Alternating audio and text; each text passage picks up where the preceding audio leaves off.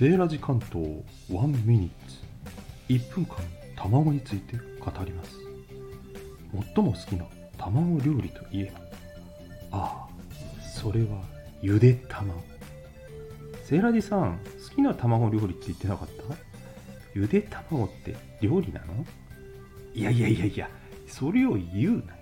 それを言うならね塩の味がよくわかる。あの硫黄の香りのする真っ赤な岩塩。あと中国でね3年間ぐらい干して作られるというね、えー海水を干したね塩。ああいうのつけると卵の味よくわかるんだよね。あえて料理というならね私はスクランブルエッグですかね。